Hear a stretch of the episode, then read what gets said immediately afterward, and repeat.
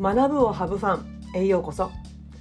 このポッドキャストはフリーランスティーチャーのじゅんじゅんが子どもたちと毎日をハブファンするために学級経営生産性向上メンタルヘルスについて日々チャレンジしている様子そして情報を発信しています、えー、皆さんおはようございます。自分の働き方は自分で選ぶフリーランスティーチャーのじゅんじゅんです。いかがお過ごしでしょうか、えー、今日のテーマなんですけれどもまあ、今日がおそらく学年末最後の修了式に、えー、当たっている学校も多いんじゃないかなと思います。なのにあのこんなテーマでなんかいやもうちょっと修了式にふさわしい内容をとも思ったんですけれども、まあ、ちょっとここのところねあの本当学習発表会があのクラスで行われたんですけれども、まあ、そういったことをちょっとまとめておきたいなと思ったので、えー、なんか後々ね皆さんのお役に立てたら、うん、自分のまとめにもなるしそれでお役に立てたらもう最高なのでちょっとこれをまとめておきたいと思ってお話をしたいと思います。それが学習発表会に向けて大切にしたことです。えー、これを聞いてくださっている学校の先生方は今年度学習発表会をしましたか？まあ、子どもだけで行う場合もあるでしょうしでもやっぱりこう、ね、モチベーション高く行うにはお客さん、まあ、できれば保護者の方とか、まあ、そういった方をお招きすると子どもたちも張り切ってやったりすることもあると思うんですけれども、ま、ただ、ね、リスナーの方の中にはお子さんを持たれている保護者の方もいらっしゃるのでお聞きしたいんですけれども学習発表会ってそもそも何を期待して参観されていますか、まあ、当然ねご自分のお子さんの学校での様子家とは違う学校での様子を見たいっていうのが、一番強いと思うんですけども、まあ、それ以外にどんなことを期待して参観されているのかな？もしねあのよかったらコメント欄で教えていただきたいんですけれども、まあ、私2週間ぐらい前にね、まあ、最後の授業参観があって、まあ、そこで学習発表会を保護者の方に見ていただいたんですね。その日は本当に全てが終わった後もう私自身もぬけの殻状態になるほどもう全力を出し尽くしました、まあ、子供もね同じなんですけれども本当ね私も子供たちも満足した気分になりましたで過去こんな気持ちにねこう全力出し切ったみたいななんかそんな気持ちになったことってあったかな？一体これまでの自分と何が違うのかな？っていうことを整理してみたんですね。なので今日は子どもたちと学学習発表会に向けて準備をする過程でどんなことを大切にしていたのかお話ししたいと思います。おそらくそこがねやっぱり今までの過去の自分との違いなんじゃないかなって思うんですよね、まあ、そこをねシェアしたいと思います、えー、それはね狙いを学習発表会を狙い学習発表会の狙いですよね。それを子どもたちが心底これができるようになったんだよと胸を張って言えること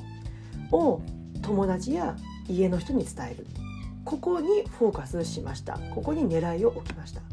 そしてもう一つの狙いを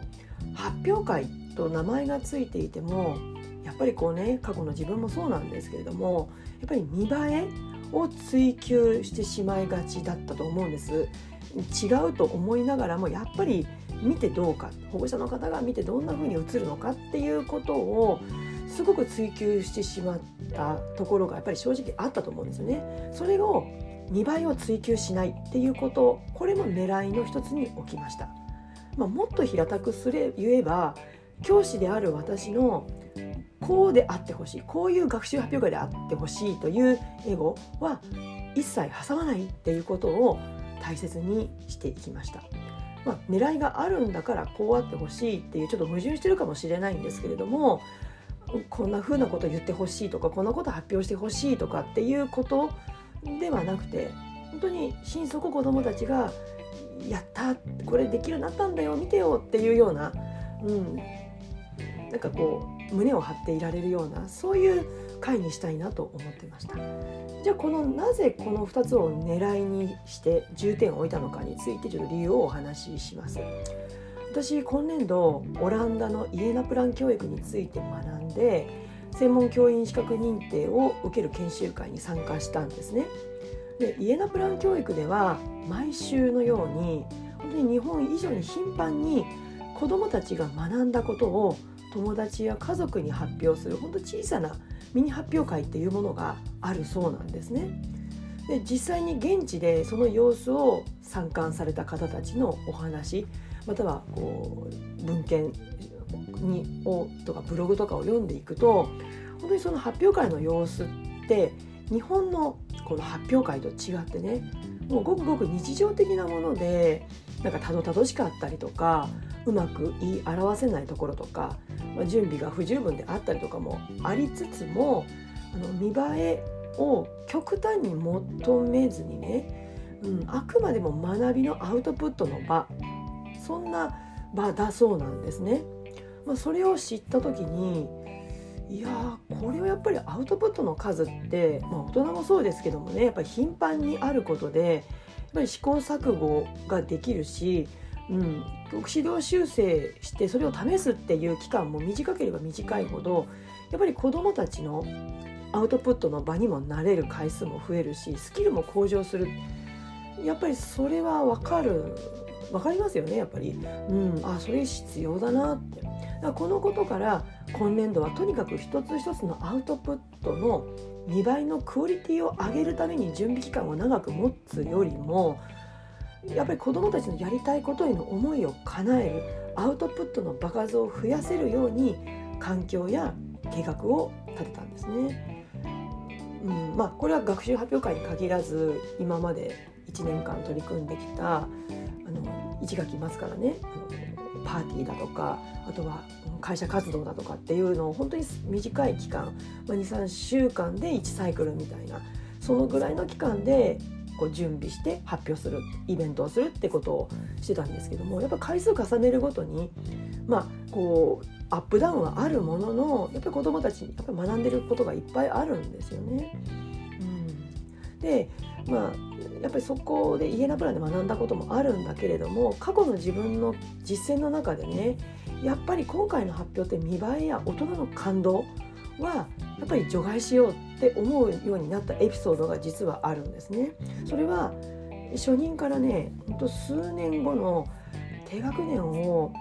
初めて持った時か2回目ぐらいの時だったと思うんですけれども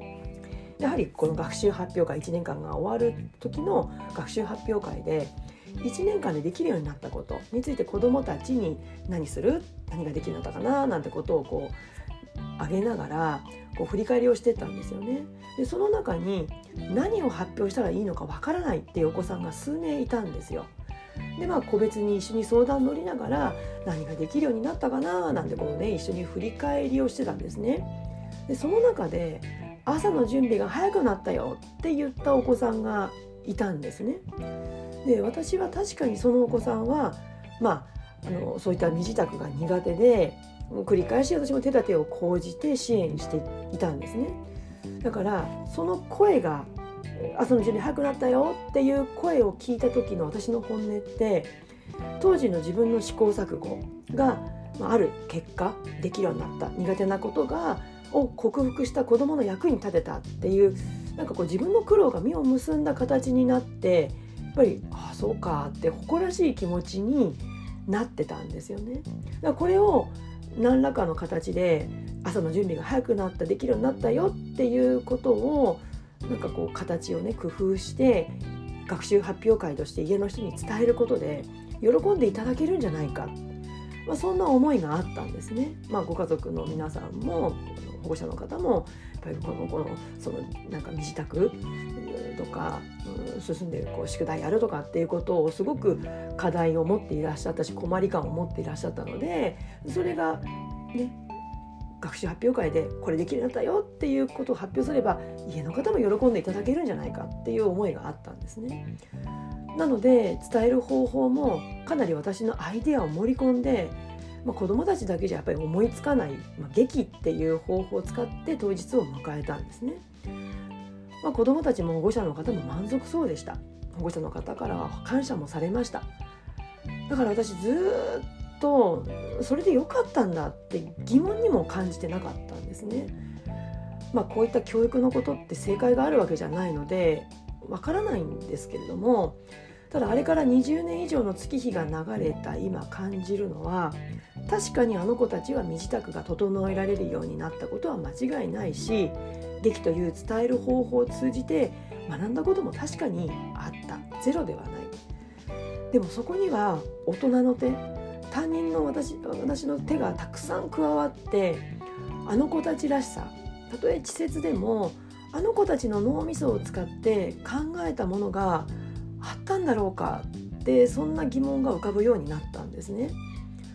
あの子たちはもしかしたら私が示したレールに乗って、うん、乗っかった従っただけじゃなかっただろうかそんな疑問とそれであの子たちに学習発表会っていう活動を通してうんなんかわずかでも成長するチャンスを作ることができたんだろうかそんな後悔を持つようになったんですね。まあ、私が一緒に過ごす子どもたちって6歳から12歳までの子どもたち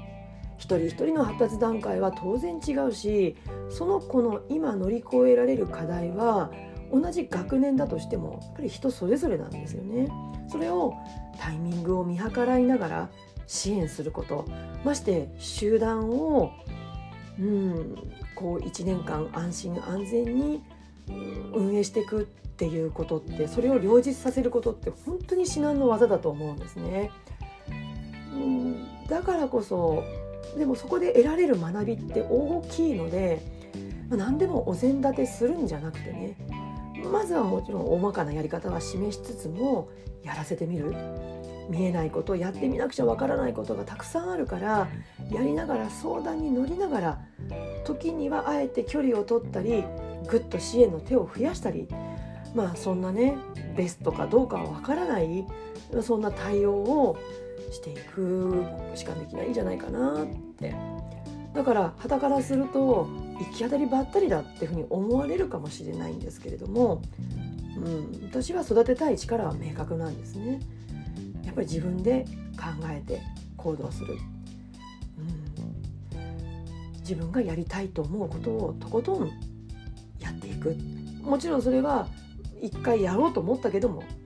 他のことに気持ちが変わるかもしれない。それも OK だと思うんですよね。だから私は行き当たりばったりだとは捉えていないんですね。繰り返しになるけど私は学習発表会で今回育てたかった力はまずは自分がこれだこれできるようになったよっていう思いを持つ。そしてそれを発表という形で発信するためにどんな方法でどのように練習したら本番自信を持ってできるようになるのかっていうことを一人じゃなくてチームで合意形成しながらぶつかり合いながらその過程を体験する中で体得したことそれはその子たちによっては異なるかもしれないけどもやっぱりその体験を通して体得したことっていうのは本当に大きな学びになると思うんですね。以前の私はやっぱりゴールに向かって子どもたちには見えないレールをいくつも用意することを良しとしてたしそれができることが、うん、教師の指導力だと思っていたんですね。もちろんそれはゼロじゃないんですよ。本当微妙なさじ加減だと思うので。ただ今はゴール狙いは同じように設定はするんだけれどもそこに至る道筋は描けるなら子どもたちと一緒に描いて描くことが難しければ選択肢を示して必要とされればアイデアの提案や手助けもする、まあ、そんな接し方です。ですから正直指導力っていう言葉を使うのはなんか引っ張るっていうニュアンスがすごく強い印象があって私はあまり今では好きではないんですね。この間の学習発表会が終わった時に子どもたちはすがすがしい表情をしていました。そしてある子は発表していた自分の活動をさらに、ね、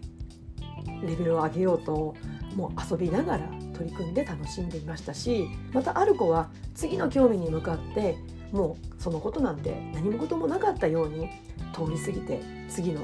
ステップに進んでいく子たちもいました。こういったさまざまな学習とか行事って本当子どもたちの成長のきっかけに、ね、行うものであって決して大人の感動のことにフォーカスして何かを準備するっていうのはちょっと違うと思うんですね。だからやっぱり、うん、教師や保護者の方は改めて何のためにこういう行事を行っているのか、まあ、そういったことを考える時期じゃないかなと思います。いかがでしたでしょうか？ちょっと長くなったんですけれども今日は学習発表会の振り返りについてお話をしました。えー、今までの年度が終わりこれからは新しい年度が始まっていきます。たくさんの行事が新しい1学期に待ち受けています。ぜひ誰のための行事なのかそんな問い直しを学年みんなで共有することで教員同士の指導官の共有にもなるしそれは必ず子どもたちにも良い影響があると思います、えー、今日の内容に関するご意見ご質問お待ちしています。それでは次回のポッドキャスト YouTube まで。Let's have fun! バイバイ